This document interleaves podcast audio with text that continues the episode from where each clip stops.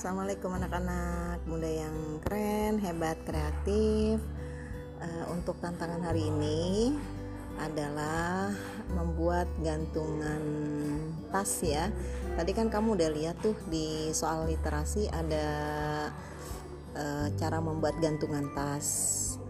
Nah, kamu bikin dari bahan flanel dengan tulisan kata-kata motivasi uh, bikin dua ya.